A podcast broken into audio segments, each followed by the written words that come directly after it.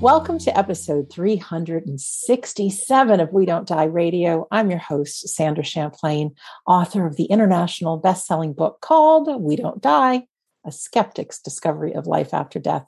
And this is a special video episode. If you are listening and you'd rather be watching, you can go to YouTube and just type in We Don't Die Radio 367. As a reminder, our home base is we don't die.com where you can now find between this show and my other show, which is called Shades of the Afterlife, well over 400 episodes all about the afterlife. Pretty crazy, but I'm very excited to be the host for both of them. The thing that makes the shows different is that show, Shades of the Afterlife, does have commercial breaks, but it is talking about different topics all within one episode. Whereas this one, we get the privilege of just talking to one special person with no commercial breaks and just finding out about their history. Also, about We Don't Die at we don't die.com. You can find out all about our upcoming classes, our workshops, our Facebook group, support through grief, medium demonstrations, all kinds of things are there for you.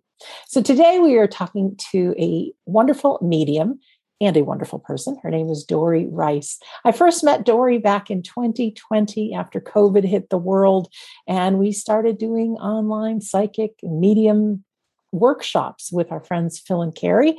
And I do believe she's attended things with us since April or May. She's demonstrated her mediumship on our world famous Sunday gathering and has also given a warm and wonderful address to our global community. And I'm sure there will be more.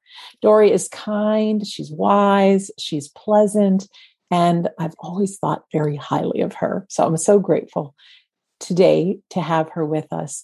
And I wanted to know her better. So I think it's perfect that we both get to find out more about Dorry and what brought her into this world of discovering the afterlife. And then as a medium, sharing the reality of the afterlife, because she is a woman who really lives for being of service to others. You can find out more about her at her website, DorryRice.com. So, Dorry, welcome to We Don't Die Radio.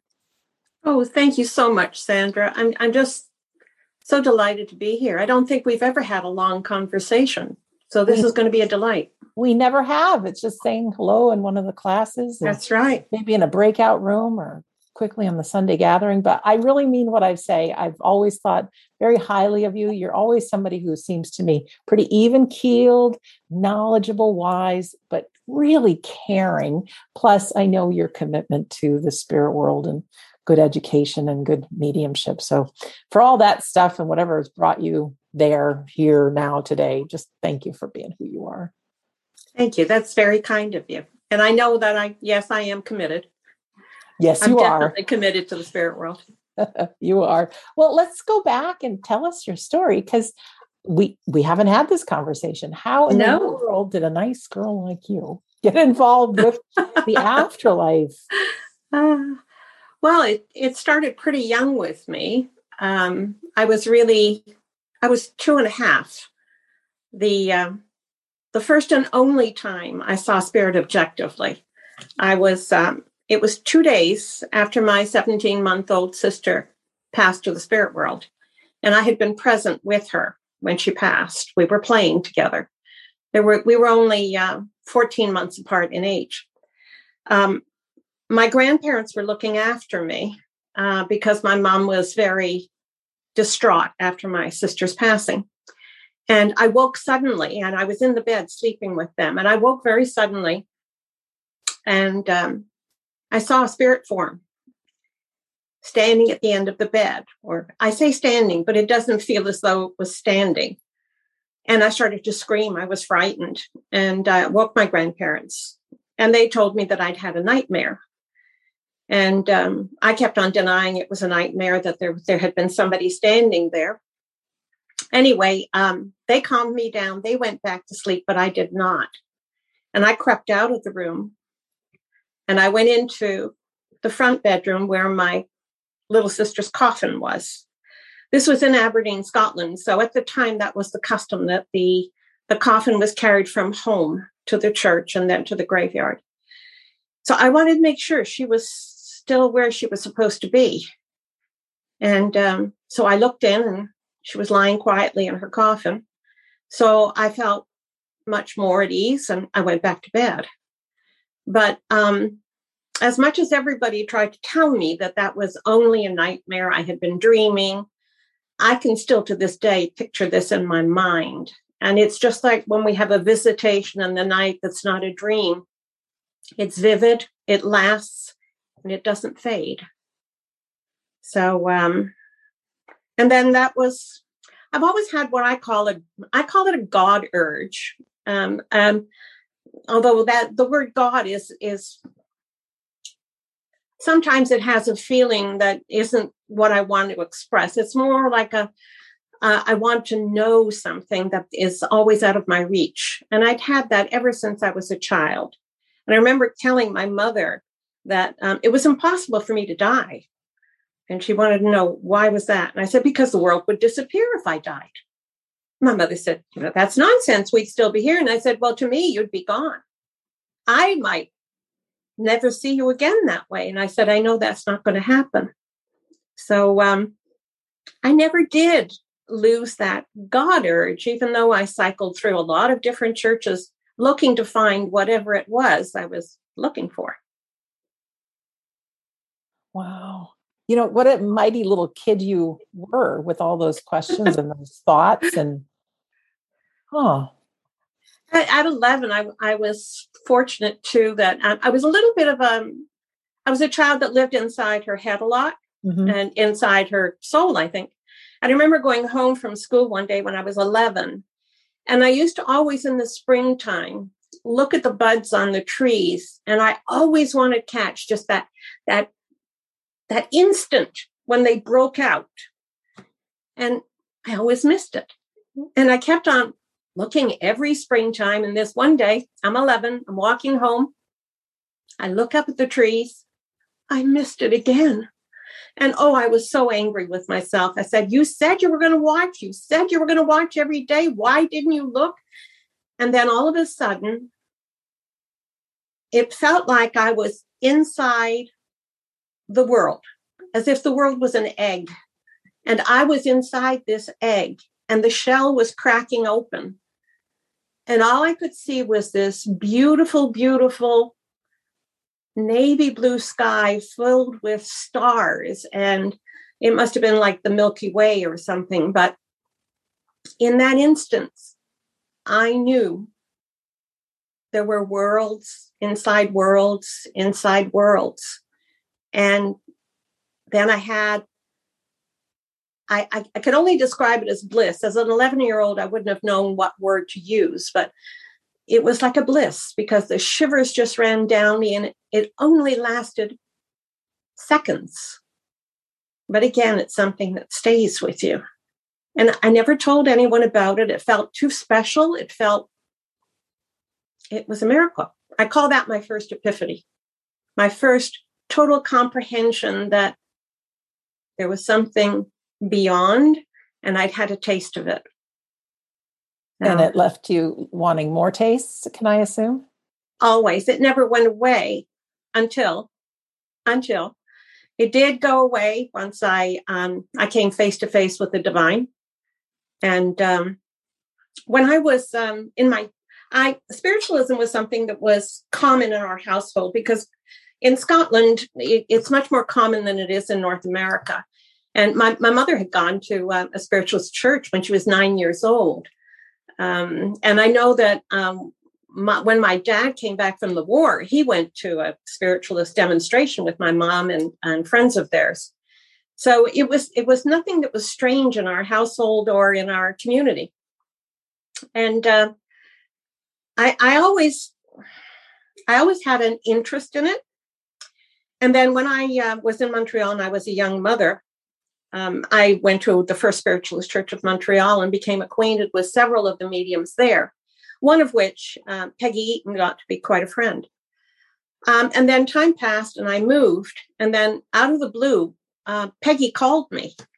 And she and I had both moved. I have no idea how she found me because I haven't seen her in about two or three years. And she insisted she was coming to my house the next day uh, because I needed healing, which I did. And so um, Peggy arrived. Um, luckily, I had a spare bed that I could put her up in. But uh, she just walked in, dropped her suitcase, and said, Go sit in a chair, and I'm going to do an energy healing for you. And um, she did that. And then she kept her hands on my shoulder and said, Keep your eyes closed. And then all of a sudden, I had this smell that came. And she said, Tell me what you're seeing. I said, I'm not seeing, I'm smelling. And she said, Well, what are you smelling? And I said, Death. She said, How do you know it's death? I said, I don't know, but I know it's the smell of death. So um, she then said, I want to hear and see everything you're seeing. So as this was unfolding in front of me, I saw a rectangular uh, stone. I don't know what to call it. At, at the time, I called it like a um, uh, like an altar, and up above there were lights shining down on it. There were stone walls, and there was arches, and I could hear murmuring in the background, and I felt like I was underground when I was in this place. And so then the scene shifted, and Peggy said, What are you seeing now? I said, Now I'm on a, um, a seashore or a lake shore, and I'm looking down at hard packed sand. And she said, Now, what are you seeing? I said, I, I see a I see men's feet, and, and they're in these very, very worn sandals. And she said, Look up a bit. I, I see, I, I see the edge of a robe. And then she said, Look all the way up. And when I looked up, I was looking at a man who was dressed as a monk in a very rough brown cassock. And the thing that drew me the most was his eyes. He had very, very compelling eyes. He had a basket of shells on his arm. I remember that. And Peggy just said to me, Dorry, you pay attention to this man. This man, this monk, is going to be very important in your future. And that was it. And that was when I was in my 20s. And then you fast forward. It's 2006. Uh, my husband had passed in 2004. Um, I had been living in Florida for uh, 16 years, I guess, um, since 1990. And um, grief didn't set in until two years after he passed. For two years, I was totally numb. Um, the outside of me kept on functioning because I had, I owned a business. I had um, employees, I had a mortgage, I had responsibilities. Um, I had every problem that came down uh, the pike after he died. In retrospect, I, I said that uh, my troubles lined up like airplanes on, on the runway at Tampa International Airport. You know, as one took off, another one landed. Right. So it's lucky in a way that I was numb. So, um, anyway, um, I had always wanted to go to Italy. And my grief had really almost morphed into a depression at that time. And um, I was having a, um, a constant argument with God because I felt that he deserted me. I called him a he, but it wasn't even a he. It was just whoever you are. I was that annoyed uh, because I felt that um, I'd been left with nothing and that um, I was in the depths of depression and pain. And I kept knocking at the door and no one was opening it. So um, we weren't, the greater power and myself weren't on good terms by the time I got to Assisi. And um, my girlfriend, who accompanied me on that trip, said, Let's de- ditch the guides. Let's just drop our stuff at the hotel and let's go to the basilica by ourselves because Assisi is a very special place. She had been there before.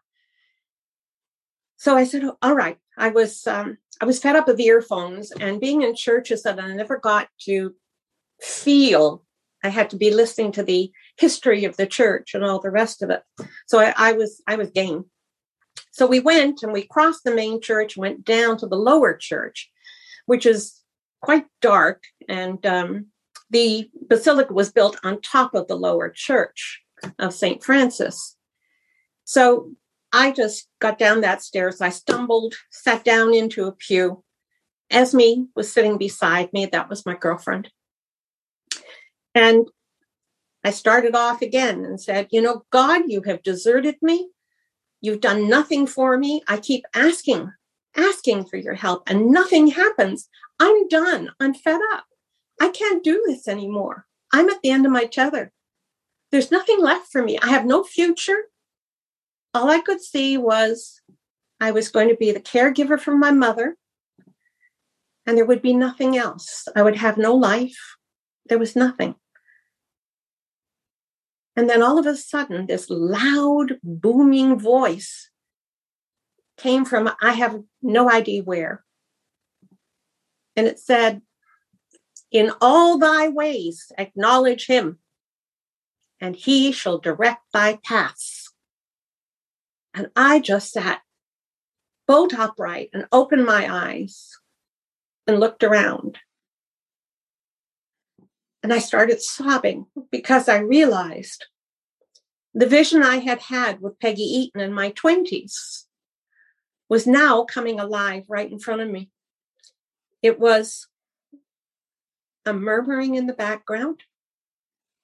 It was monks holding a service. In front of me was the rectangular, I guess it's a bier or sarcophagus of St. Francis. There was a light shining from up above onto the coffin. And there were stone walls all around and very dim light. And I just, I just couldn't believe. I also at the same time knew that that very verse, which came from Proverbs, I think it's Proverbs 3:16, was written in the flyleaf of a Bible that I had. It was given to me by my in laws when I was 17. So it was like, it, it was just another epiphany. And I, I, I, just didn't know what to do with myself. So Esme just put her arm around my shoulders and said, I, I got to get you out of here. So we go outside and I'm standing there and I'm, you know, when you get that you're crying and you can't get your breath and you're going and you're I'm trying to tell her what had happened because at first I thought she must have heard what I heard, but of course she didn't.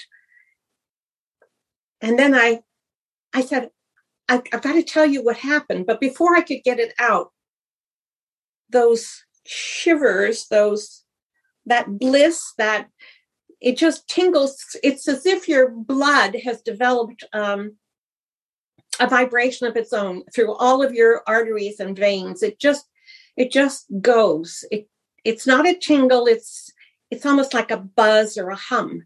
And that went through me for about 10 seconds. And then there was just this peace, this peace that just came over me. And then I just looked at Esme and I just told her what had happened. And the depression was gone. There was just this wow. amazing, amazing peace that I felt. And I, I just, I, I, I don't know how to describe it. Even now, the feeling comes back. Every time I tell this story, the feeling comes back to me. So, long story short, um, I get back home.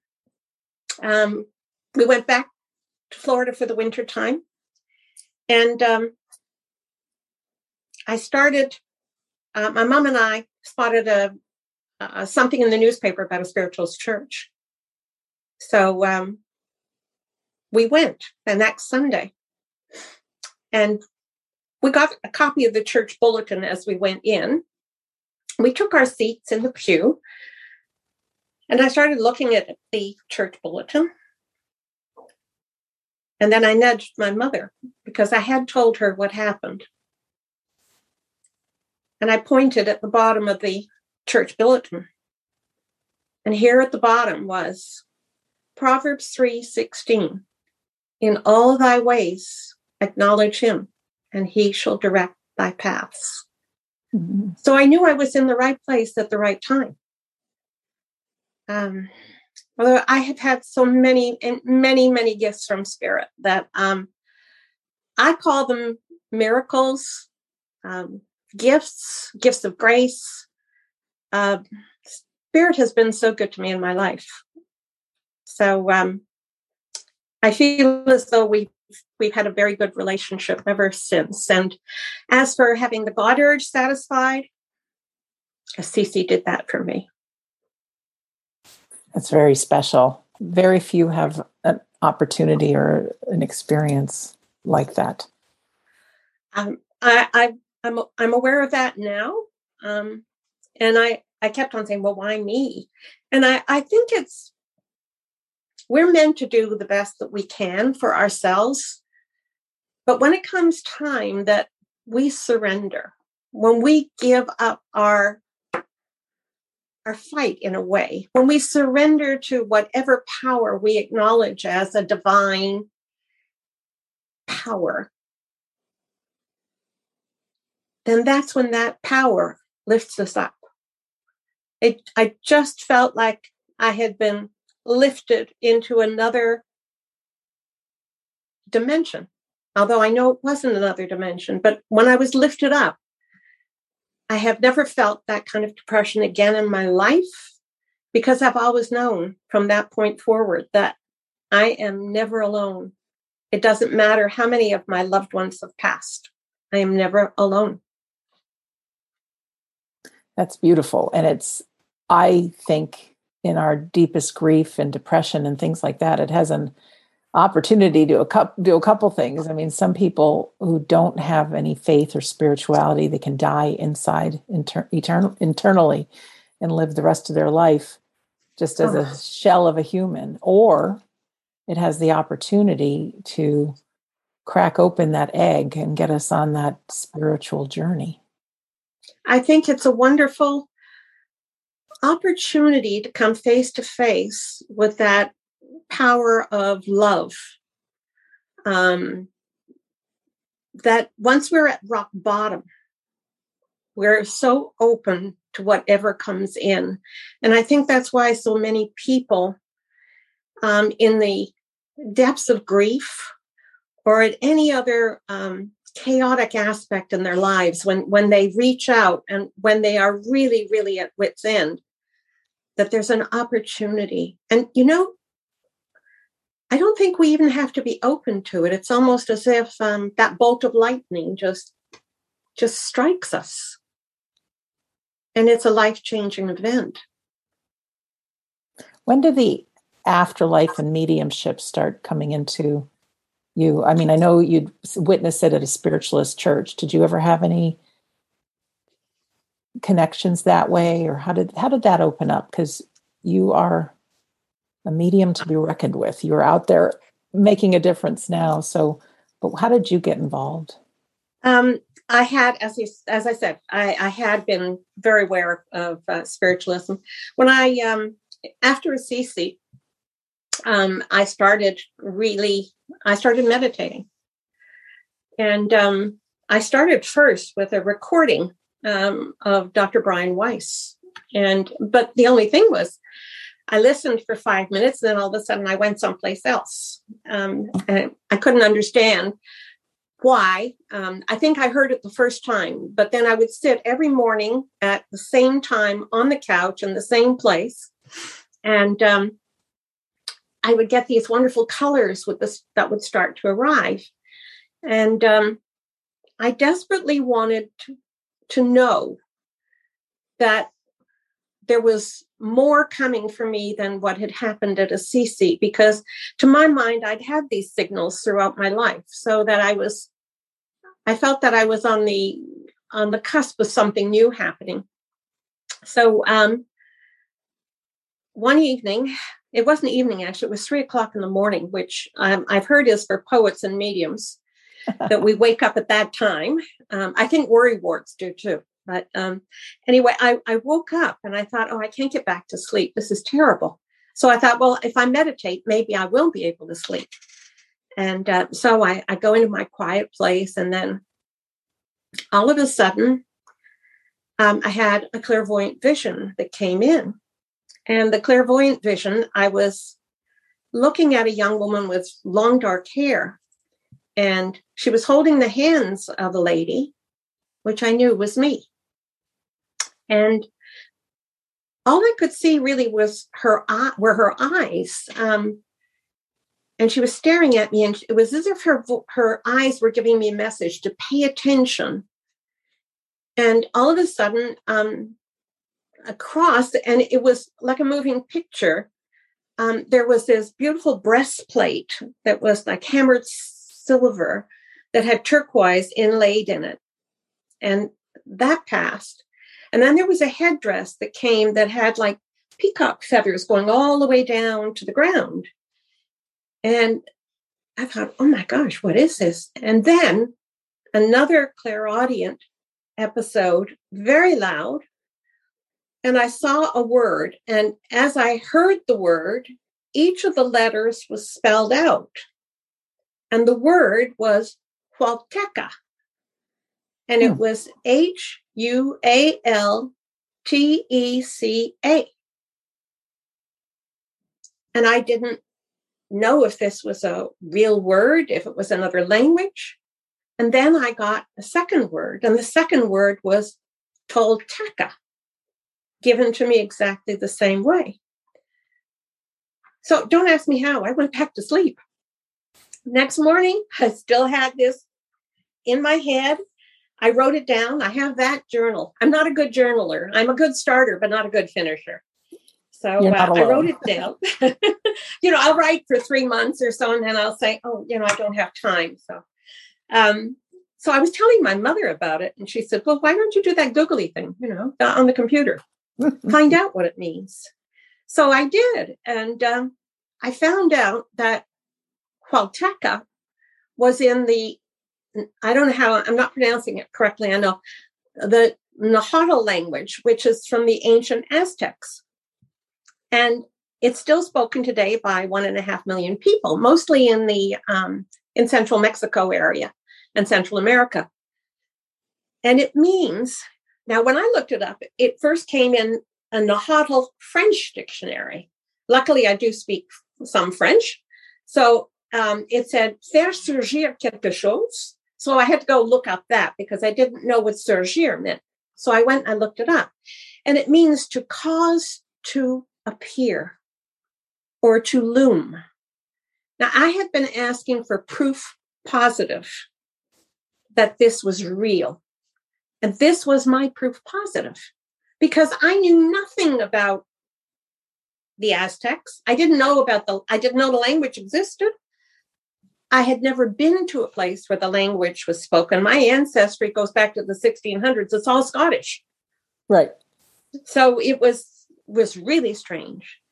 And then I found that Tolteca, whom I took to be the young woman who was holding my hand, means um, a woman from Tolan, or a wise woman, or an artisan.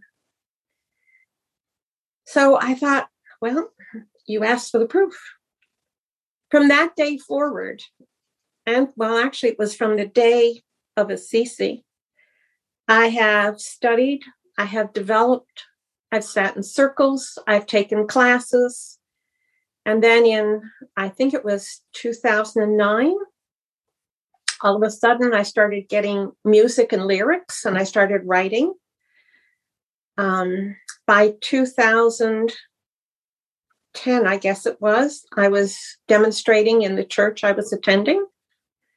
Um, in I was doing. Uh, they used to hold a fair once a month. I did that. Um, I did um, private readings. I just I couldn't get enough, and then I was motivated to become a reverend.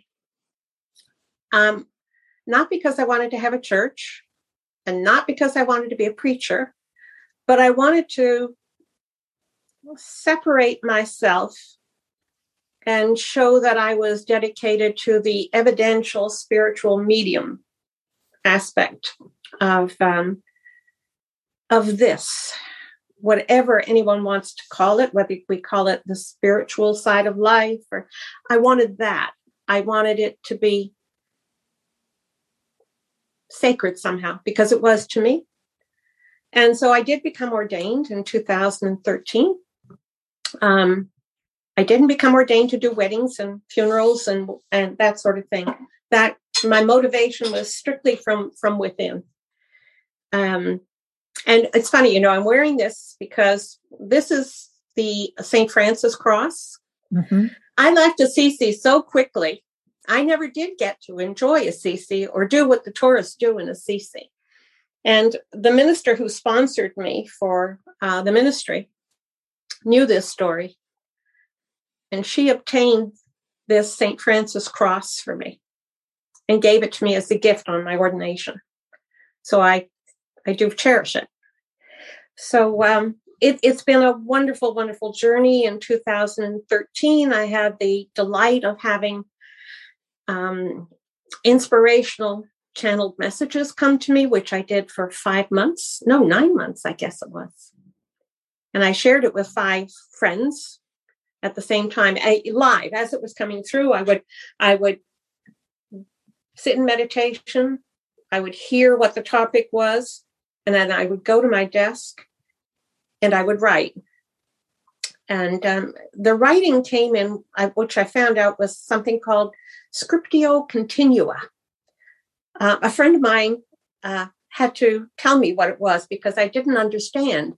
It um, it was in cursive, but it was all of one piece. There were there were no capitals. There were no breaks between sentences. It just was one run on all the way through. And um, wow. it was really, really unusual. And, and, I looked it up and I found out it was um, how the, the ancient um, Greeks and Romans did in classical times. And that's how they wrote. So um, that lasted for quite a long time. So um, I have just kept following the path wherever spirit has pointed. I've tried to listen, try to follow that guidance because I took that message from that Bible verse as being if I acknowledged that power within me and I listened and felt and followed that guidance, that's what I was meant to do. Amazing that you're following the breadcrumbs and only if only we could all do that. Fast forward a little. How did we end up meeting? How did you end up meeting carrie and phil and here we um, are today. well in um, um, yes it is a fast forward. Um, in 2013 i guess it was i stopped being um, a snowbird with my mother because she she really was ill and too difficult for us to uh, make the uh, the trip. And um, so I was back full time in in uh, Canada, uh, which was for me easier. It's very difficult to lead a life where you are half the year in one place and half the year in another because you you you have your feet in two two different countries. Um, friends um, have their lives continue on without you, so you feel kind of rootless. So when I came back here, I had started going to a church in um, in 2011. I started going to a church in Burlington, and it was there that I started sitting in circle. Um, it was there that I I led a circle, uh, two circles, I guess, uh, one in that church. And in 2018, um, Phil uh, did a workshop, and that's when I first met Phil. And I've had um, I think it was, I counted, uh, I had 15 tutors before Phil and Carrie. Mm-hmm. And, um, but something resonated with me that hadn't resonated with any other kind of teacher. And I know the expression is that um, when the teacher arrives, know, when the pupil is ready, the teacher arrives. Right. And um, Phil was the one that did it for me. And then following the next course, Phil and Carrie came. And then I thought, oh my goodness, and she's Scottish too, you know. So yes. that that spoke to my heart a little bit. That's right. And um, and then I I went to um, the Netherlands and did a program with both of them over there.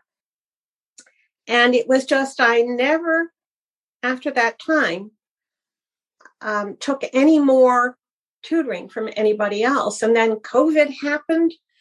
And then everything was so compressed and so wonderful to have that connection with Phil and Carrie and, uh, and the, the worldwide community that we have in workshops. In the, I think I've only missed two episodes of The Gathering since it started.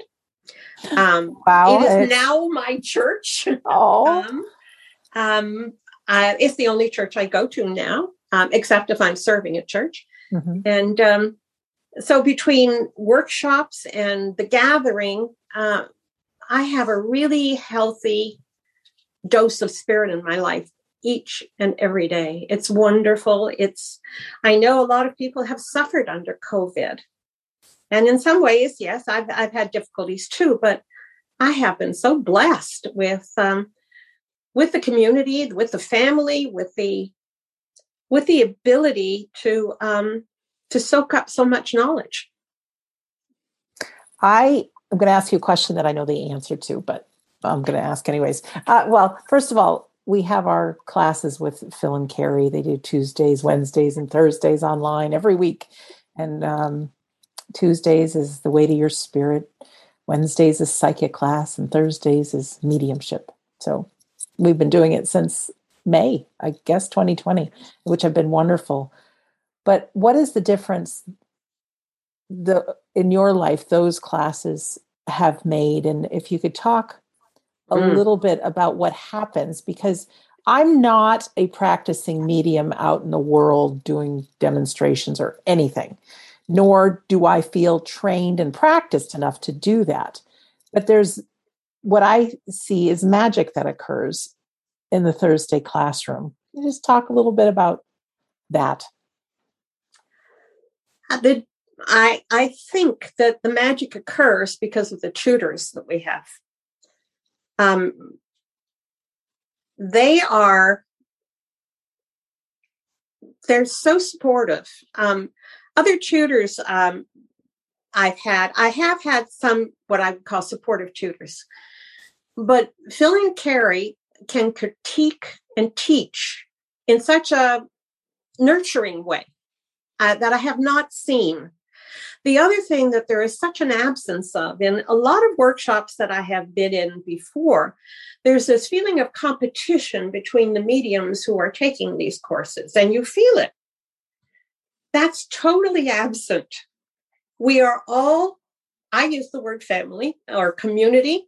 We are all very supportive of each other. We, we cheer on the development of other people because it's we see the leaps and bounds. And I think that's because um, in the past, when it was in person all the time, you would maybe take a workshop in the spring and you might take another workshop in the fall.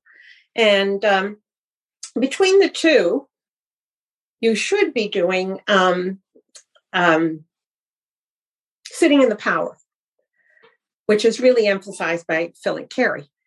But you don't really keep that continuity the way you do with the classes that we do on Zoom because we're involved day in, day out with this, and the knowledge is just compressed and you grow so much faster. It's just, um, I know that so many people thought Zoom wasn't going to work for teaching mediumship or it wouldn't work for doing communication with uh, the spirit world. But you know, nobody thinks about the fact that energy doesn't need a place. Energy can be anywhere, it's not confined. And so, doing the Zoom classes and having the continuous education and the ability to have practice sessions, um, to do demonstrations, even though we can't do them in person, we're still exercising and honing our skills. It's absolutely, um, I pray that Zoom and all that we've learned about it never goes away when it comes to mediumship and psychism and teaching online um, or church online. And unfortunately, I don't think it's helped a lot of churches who have buildings, etc. but oh, it has certainly spread the word of spirituality and mediumship and the afterlife like nothing has ever done before. The reach is phenomenal.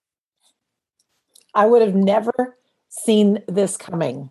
For many know that I lost my main business, my catering business, which paid the bills. and talking about the afterlife and doing We Don't Die radio, it was more than a hobby, it was a passion, but it didn't provide any income. So we had to think very quickly on our feet when COVID hit and Carrie and Phil, um, great mediums, and then Scott Milligan, also a great medium they, they couldn't travel, they couldn't work. And I'm sure it was the spirit world that put the thought in my mind let's do something online. Let's figure out this Zoom thing and do it. And so, not only doing the classes every week, but this Sunday gathering really grew out of doing something that not only help other people, but help us as well provide spirituality with mediumship mm-hmm. demonstration included in each one. But you've seen me on the Sunday gatherings. I mean, I get to exercise my creativity. They're fun, mm-hmm. they're interesting. And we, now we have this global community. And I really think that although there will be live events in the future, but this is the future because yes. there are so many more people that can now tune in for free and get this shot of spirituality and get to know that they are perfect just the way they are and help through grief and all these great things. So it's only going to grow. And then once the world cleans up, we'll still we'll start traveling again. But we've already discussed no mm-hmm. matter where we are, we're going to keep having our gatherings going. The question I had about the online courses is I've experienced magic in the breakout rooms. And so I wanted to mm-hmm. ask you too. You had mentioned sitting in the power. There are people that are listening or viewing right now that don't have a clue what that is. If you could talk about that and just about what happens in the breakout rooms. Okay. But first, I just want to tell you hmm. you are a pioneer because you started a movement. Nobody else was doing this online. And now church services are online, classes are online, everybody's Zooming so um, that's uh, something to Thanks, think story. About. Thank you. So um, sitting in the power is um, is your way for two ways, two things actually. Sitting in the power for me is a little different from meditation because meditation is a, a mind relaxing kind of a thing. Whereas for me, sitting in the power is much more of um, a connection point for me with the spirit world. And there are different ways to access um, that particular. I, I call it the, the the citadel inside myself. Your your inner sanctum. Everybody has it. It's not special. It's not just for mediums. Everybody, the human body is designed that way, and uh, the same as we're all designed to have psychic abilities. Mm-hmm. So when when I go into that quiet time and I spend that, that's when I can come face to face with um, the energy of love that I describe as the divine or my spirit team. In me- I do use meditation too when I need to relax, clear my mind, and just reflect on things. I will do that as well. Um, the best way uh, to describe what happens in the breakout rooms. Um, when you do a Thursday class in mediumship or a Wednesday class in psychic, you're you're face to face with another person who's in the class. And then you each do a reading for the other. And it I found when I did the psychic readings, um, I remember coming back and saying to Carrie and Phil, you know, the most amazing thing is you fall in love with that other person because you get to know their soul. You see inside them and you see that divine connection that we all have with them. And that really was so profound for me to feel that. And it wasn't just with one person. The next time I went in a breakout room, it was the same thing. I still felt the same way. I thought, now, you don't learn people's secrets that they don't want to divulge to you. but you see that pure essence, you see their soul qualities in a way that just lets you know about the oneness that connects all of us. And then when you go in the mediumship one, we each bring through loved ones for the other. And then the lovely thing is you get a little bit of acknowledgement, a yes or a no, or I don't know. And it just helps you to hone your skills and practice and practice. And it is supportive of each other. And you can, you I also go into a, a different group for demonstrating mediums. And so I I have done all the classes. So you need to know that I have to I have done all of the classes. um, I'm I'm hooked on spirits, so that's all right. Um, I've cut back a little bit now, um, but uh, all I can tell you is uh, the Tuesday class is something that I think is absolutely wonderful. You don't have to be a medium or a psychic. It's about developing yourself personally, uh, learning to um, to know yourself and accept yourself, your light, your dark, to heal the the inner child, heal your wounds, reflect um, know why you sometimes behave the way you do, but understanding yourself in a significant way. And I think every single person on earth could benefit from that class. Mm-hmm. So it's just, it's phenomenal. It's phenomenal. Uh, I know I, I probably sound like a broken record, but I have been doing this since the very beginning. And I have been to every single class. So um, I know that my mediumship development has uh, grown in leaps and bounds, even though I demonstrated before uh, Phil and Carrie and um, I had done readings, etc. Everything has just been fine tuned to such a degree, and my um, it has accelerated my progress. And I will be a lifelong learner. I'm a believer in that because other professionals do um, continuing education. And I think mediums should too, because there's always something to learn. There's a better way of doing things that are going to come. So, um, however it happens, I'll be there. I'll be the student, perennial student. Luckily, I, the tuition is not universal, not university level, so I can manage it. well, it's addictive in a good way because oh, yes when you leave something feeling so good, or even with myself, every so often I, I'll be in the medium class and I think I'm saying something from my imagination. You know, I'm getting this weird feeling, and I, I just, you know, the idea is just to share whatever we get and to have that person on the other side saying in the breakout room, that's my husband. He did that. He said that. Yeah. This is this. This yeah. happened. And then my sweet little grandmother hasn't come through very much at all. She was always a very quiet person. And in the breakout room on one of those Thursdays, the most beautiful evidence came out about my little grandmother being by my side and so much evidence. And I think she probably felt comfortable being with that one person yeah. instead of in front of a big group they're just so I, sacred. I love the ones that bring their energy so that you just feel full of their passion. And and it just um, you, you feel as though they climbed inside your body uh, because they're so energetic. It's wonderful. Talk about that a little bit. When you do a reading for somebody, the agreement is whatever comes in, you're going to share, right? So, yes.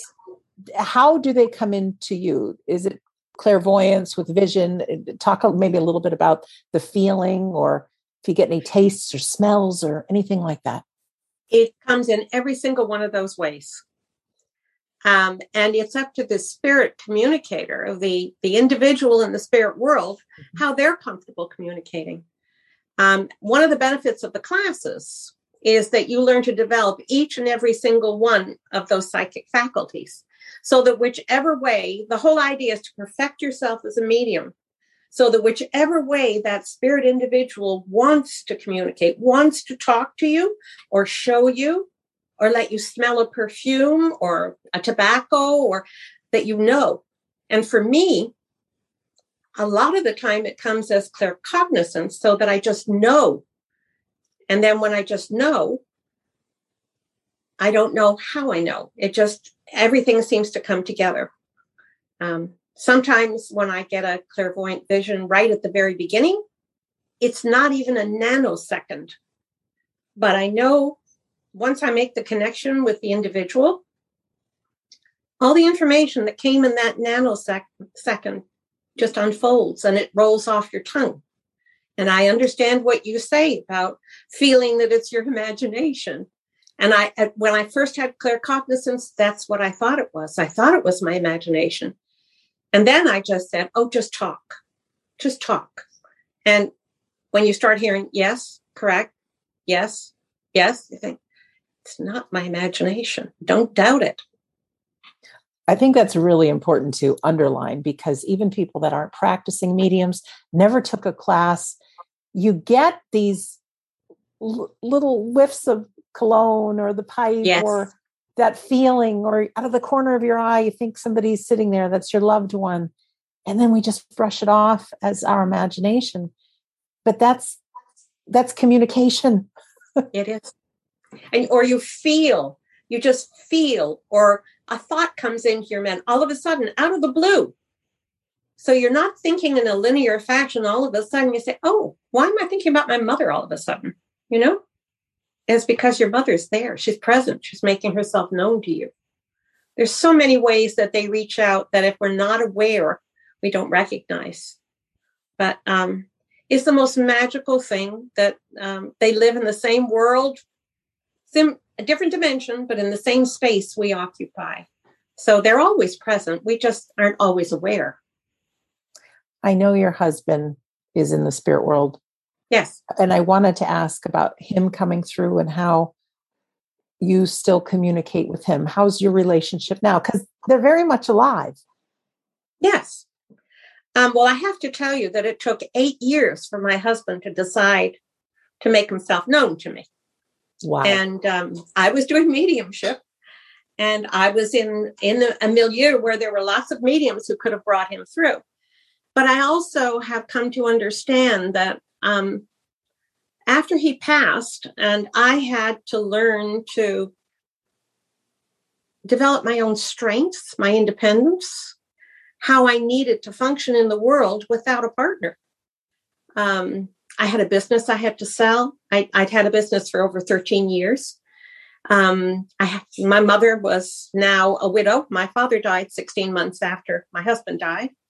And so um, I became a caregiver. But after that um, eight years, when he finally uh, did make himself known, then the floodgates opened. And he comes through quite regularly. Um, I have a, a, way of knowing when it's him. Uh, my two strongest communicators are my husband and my mother. And um, I can feel the energy is different, and also how I feel um, in certain places on my face. So, um, and I was annoyed just recently because for about three weeks I hadn't been aware of my husband.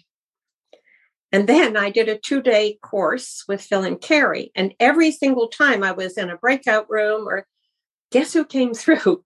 So it was if to say, you know, I'm always here. It's just, you know, I guess he must be busy sometimes. I'm not, I may be his wife, but he also has children in the spirit, you know, in, in, uh, on earth. So, uh, but it, it's a wonderful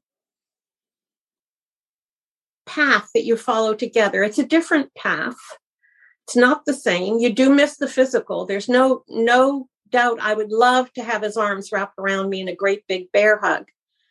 But to know that he's walking with me and supporting me and loving me in the same way is one of the greatest gifts of mediumship that I will ever have.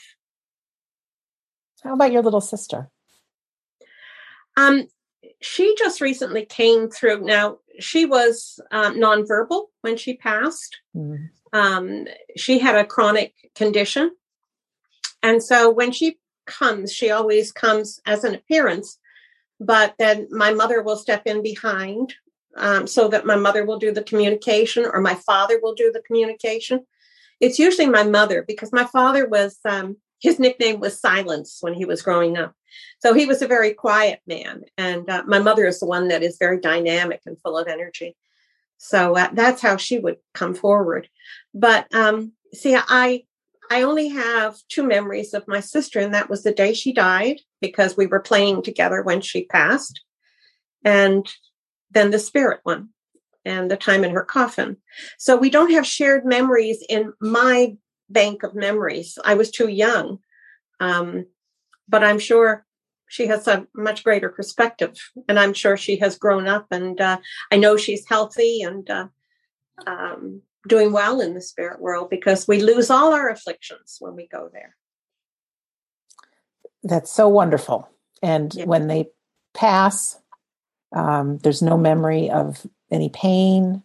No. Healthy, well.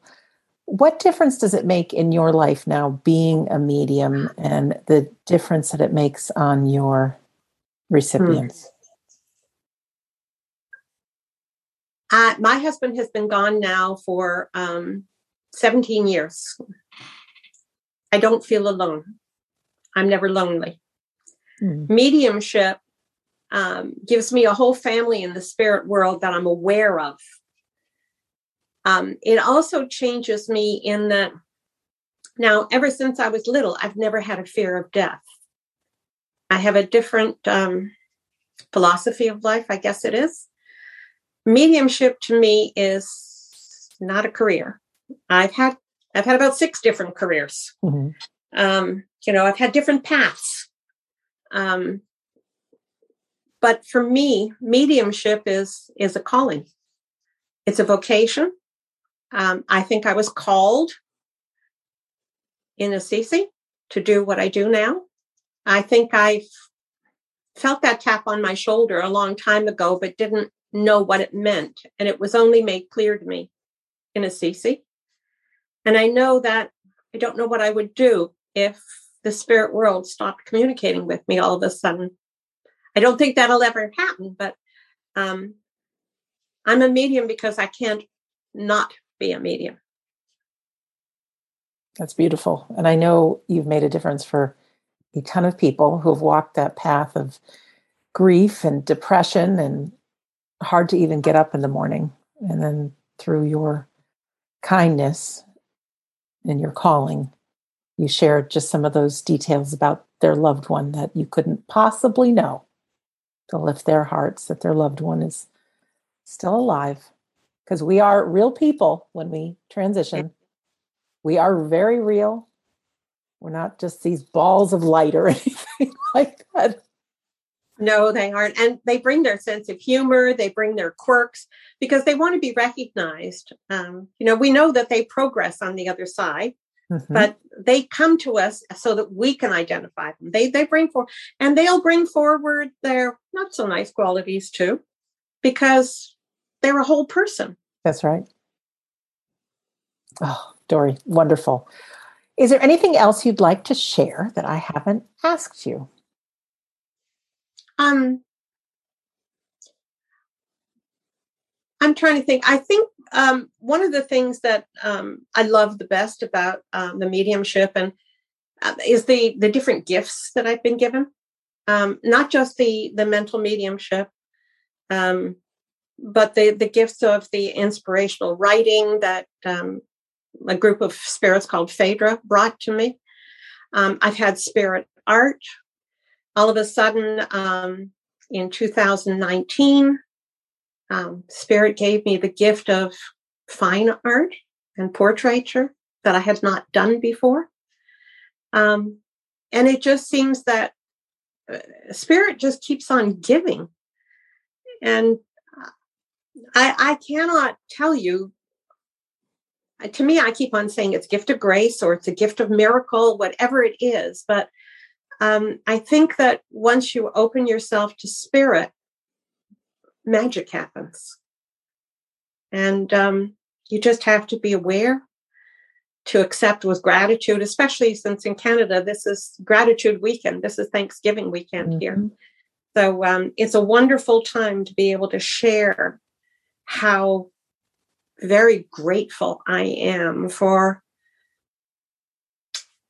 it's going to sound strange to say the but the all the life challenges that i have had because those very life challenges the suffering the um, the agonies we all go through each of those experiences changes you.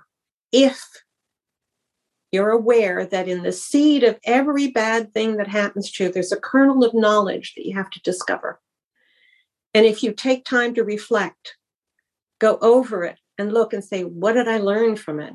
Is there a lesson in it for me? There always is. And it's usually something that propels you forward. We all have crises in our lives. It's not what happens to you, it's what would you do with what happens to you that makes the difference in your path and in your spiritual development. Beautiful. And how can people reach you and what services do you offer? Um, I do private readings, um, evidential mediumship readings.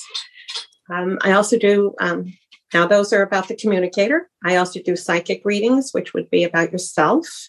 I do do spiritual assessments. Um, I, I have done demonstrations, workshops. The best way to reach me is my website, at dorryrice.com. And that gives you a little bit of information. You can book directly on there if you need a reading. I'll give you a little bit of an information, but you've heard a lot about me here. But um, that's the best way. And if there's also a, a page on my website that if you have a question or a comment, if you want, you can always reach out and send it to me on that. So uh, I'm always able to help, I hope. I'm willing and to we, help. Let's put it that way. Absolutely. And we have a code of ethics, right? We do. We do not predict. We don't do health. We don't give advice.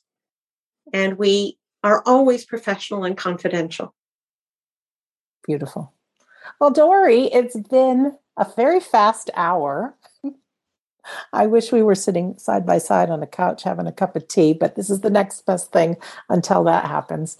Thank you from the bottom of all of our hearts for your commitment to humanity, both here living, because you know firsthand the pain of grief, and to those who get an opportunity to have their voice heard again. And those are our friends in the spirit world. What a gift. Thank, Thank you. you so much, Sandra. I really have appreciated this as I say, we've never had a conversation before. It's been a hello, goodbye kind of a thing. So it's kind of nice to have a chat. Um, I know we're like friends on, online, but um, as I say, it's always just very, very briefly. We know each other, but we don't know each other. Well, we are a member of a big family, and that is we what we've created online. And it's really interesting because when you can be real with someone and you're involved with talking about the afterlife and grief and mm-hmm. love and and you tap into those special gifts that we all have. Yes. I mean it's just beautiful. You like you say you can fall in love with somebody who's on the screen right there in your room. I mean they're just really regular wonderful people who have these bright lights shining. And for our listener or our viewer sometimes it's very hard to believe that there's a bigger picture going on here mm but I don't think as humans we're meant to know 24 hours of the day, seven days a week, this bigger picture, because there's learning to be had, there's emotions to feel, there's a journey to be on. But as a little gift, there are those times. And I think everybody has felt them, Dorry. Whether you know the phone's going to ring and then it does, you know who's on the other yes. line, or you say something at the same time someone else says it, or you just get that gut instinct or that knowing. You know, we get these little flashes of our divinity. So, my request to everyone is just take a deep breath, realize we're on this planet hurling around a never ending universe. down to our tiniest tiniest molecule and atom within we are empty space mm. our human brains that we have now are not meant to know it all. But you don't have to believe the negative thoughts that might come from your mind. We all have them. but you can say, not right now. Thanks for sharing. and take Dorry up on being in those precious moments. Asking, Dorry, let me just ask for someone who wants to start their spiritual journey and be in touch with the divine, is it as easy as just asking and allowing? Yes. And spending time in the quiet because when you spend time in the quiet, you send out your plea that you want this, and then you wait. You wait for the answer. It may not come in the moment, but it will come. Wow. It may not and in, in your most desperate times. Yeah. Wow. And it could come in a through the voice of someone else in the weirdest way. Anyway. I want to just say two miraculous things that have recently happened is um, one gentleman had a child who passed, unfortunately, and never even knew anything about podcasts or anything and just wanted to listen to some news. So on his uh, cell phone, he just asked Siri to play some news. And what popped up is an episode of this We Don't Die radio. Wow. And got him in. And then just a couple of days ago, I got a, a message from a lady whose son has passed, uh, unfortunately. And when she walked into her house, not only was the television on, but on the smart television, YouTube was on. And it was the beginning of our Sunday gathering. Oh, wow. I know. no so, coincidences. Right. So there is a magnificent force, but the more you ask and like Dory keeps stepping up for more, I think that's probably why you're given more because you you are pure of service, you have love in your heart. And I think that's why I've always liked you so much. I just think I know who you are. You I just, you know, I, that's I know good. You. Thank you. I like yeah. that. and for our listener or for our viewer also, we know who you are. If you're here, even if you're at the very beginning of your spiritual journey, just hang on. There's lots of episodes to listen to, lots of free things. You might want to come on one of our classes and and start learning and exercising the power of your own soul. But the journey, it's about the journey, not the destination. Yes. The yes. same thing holds true with our spiritual journey. I wish I could give you a little thumb drive with everything I've learned the past 25 years about the afterlife and all these magical, miraculous experiences I've had. And then you just plug it in and you download it, and voila, you have it. But I cannot. but I don't think it would work anyways. I think it takes you being on your personal journey and finding your own truths. So all I ask is that you hang in there. We have lots of resources at we don't die.com. Uh, mm-hmm. Please come to a Sunday gathering. Uh, free, absolutely. There's a ton of replays there so you can be inspired for a long time. and you have at least one episode for every day of the year of this show. We have lots, and uh, I'm only an email away, Sandra Champlain at gmail.com. That's me. So, one last time, I want to thank Dorry Rice for being here. You can find out more about her at dorryrice.com. And for our listener or our viewer, um, really think about what we've talked about today and be open that just around you, just a breath away, are our loved ones. Now, they're not always here, you know, they're only a thought away, so they can be, but our lives continue on. They are healthy, they are well, they're safe, they're vibrant. And while we're here, our life is for a purpose. And so go on your own journey. You won't regret mm. it. You've got family here and friends. And even though we haven't met in person, and we may, we certainly may, but we are very real people and we love you and we appreciate you. So, in closing, my name is Sandra Champlain and I've been your host on We Don't Die Radio. I do believe that life is an education for our, our soul and that our life here on earth is important. So, ask, be open, quiet the mind, go on that internal journey. You won't regret it. So, thank you for listening or for viewing and we'll see you soon.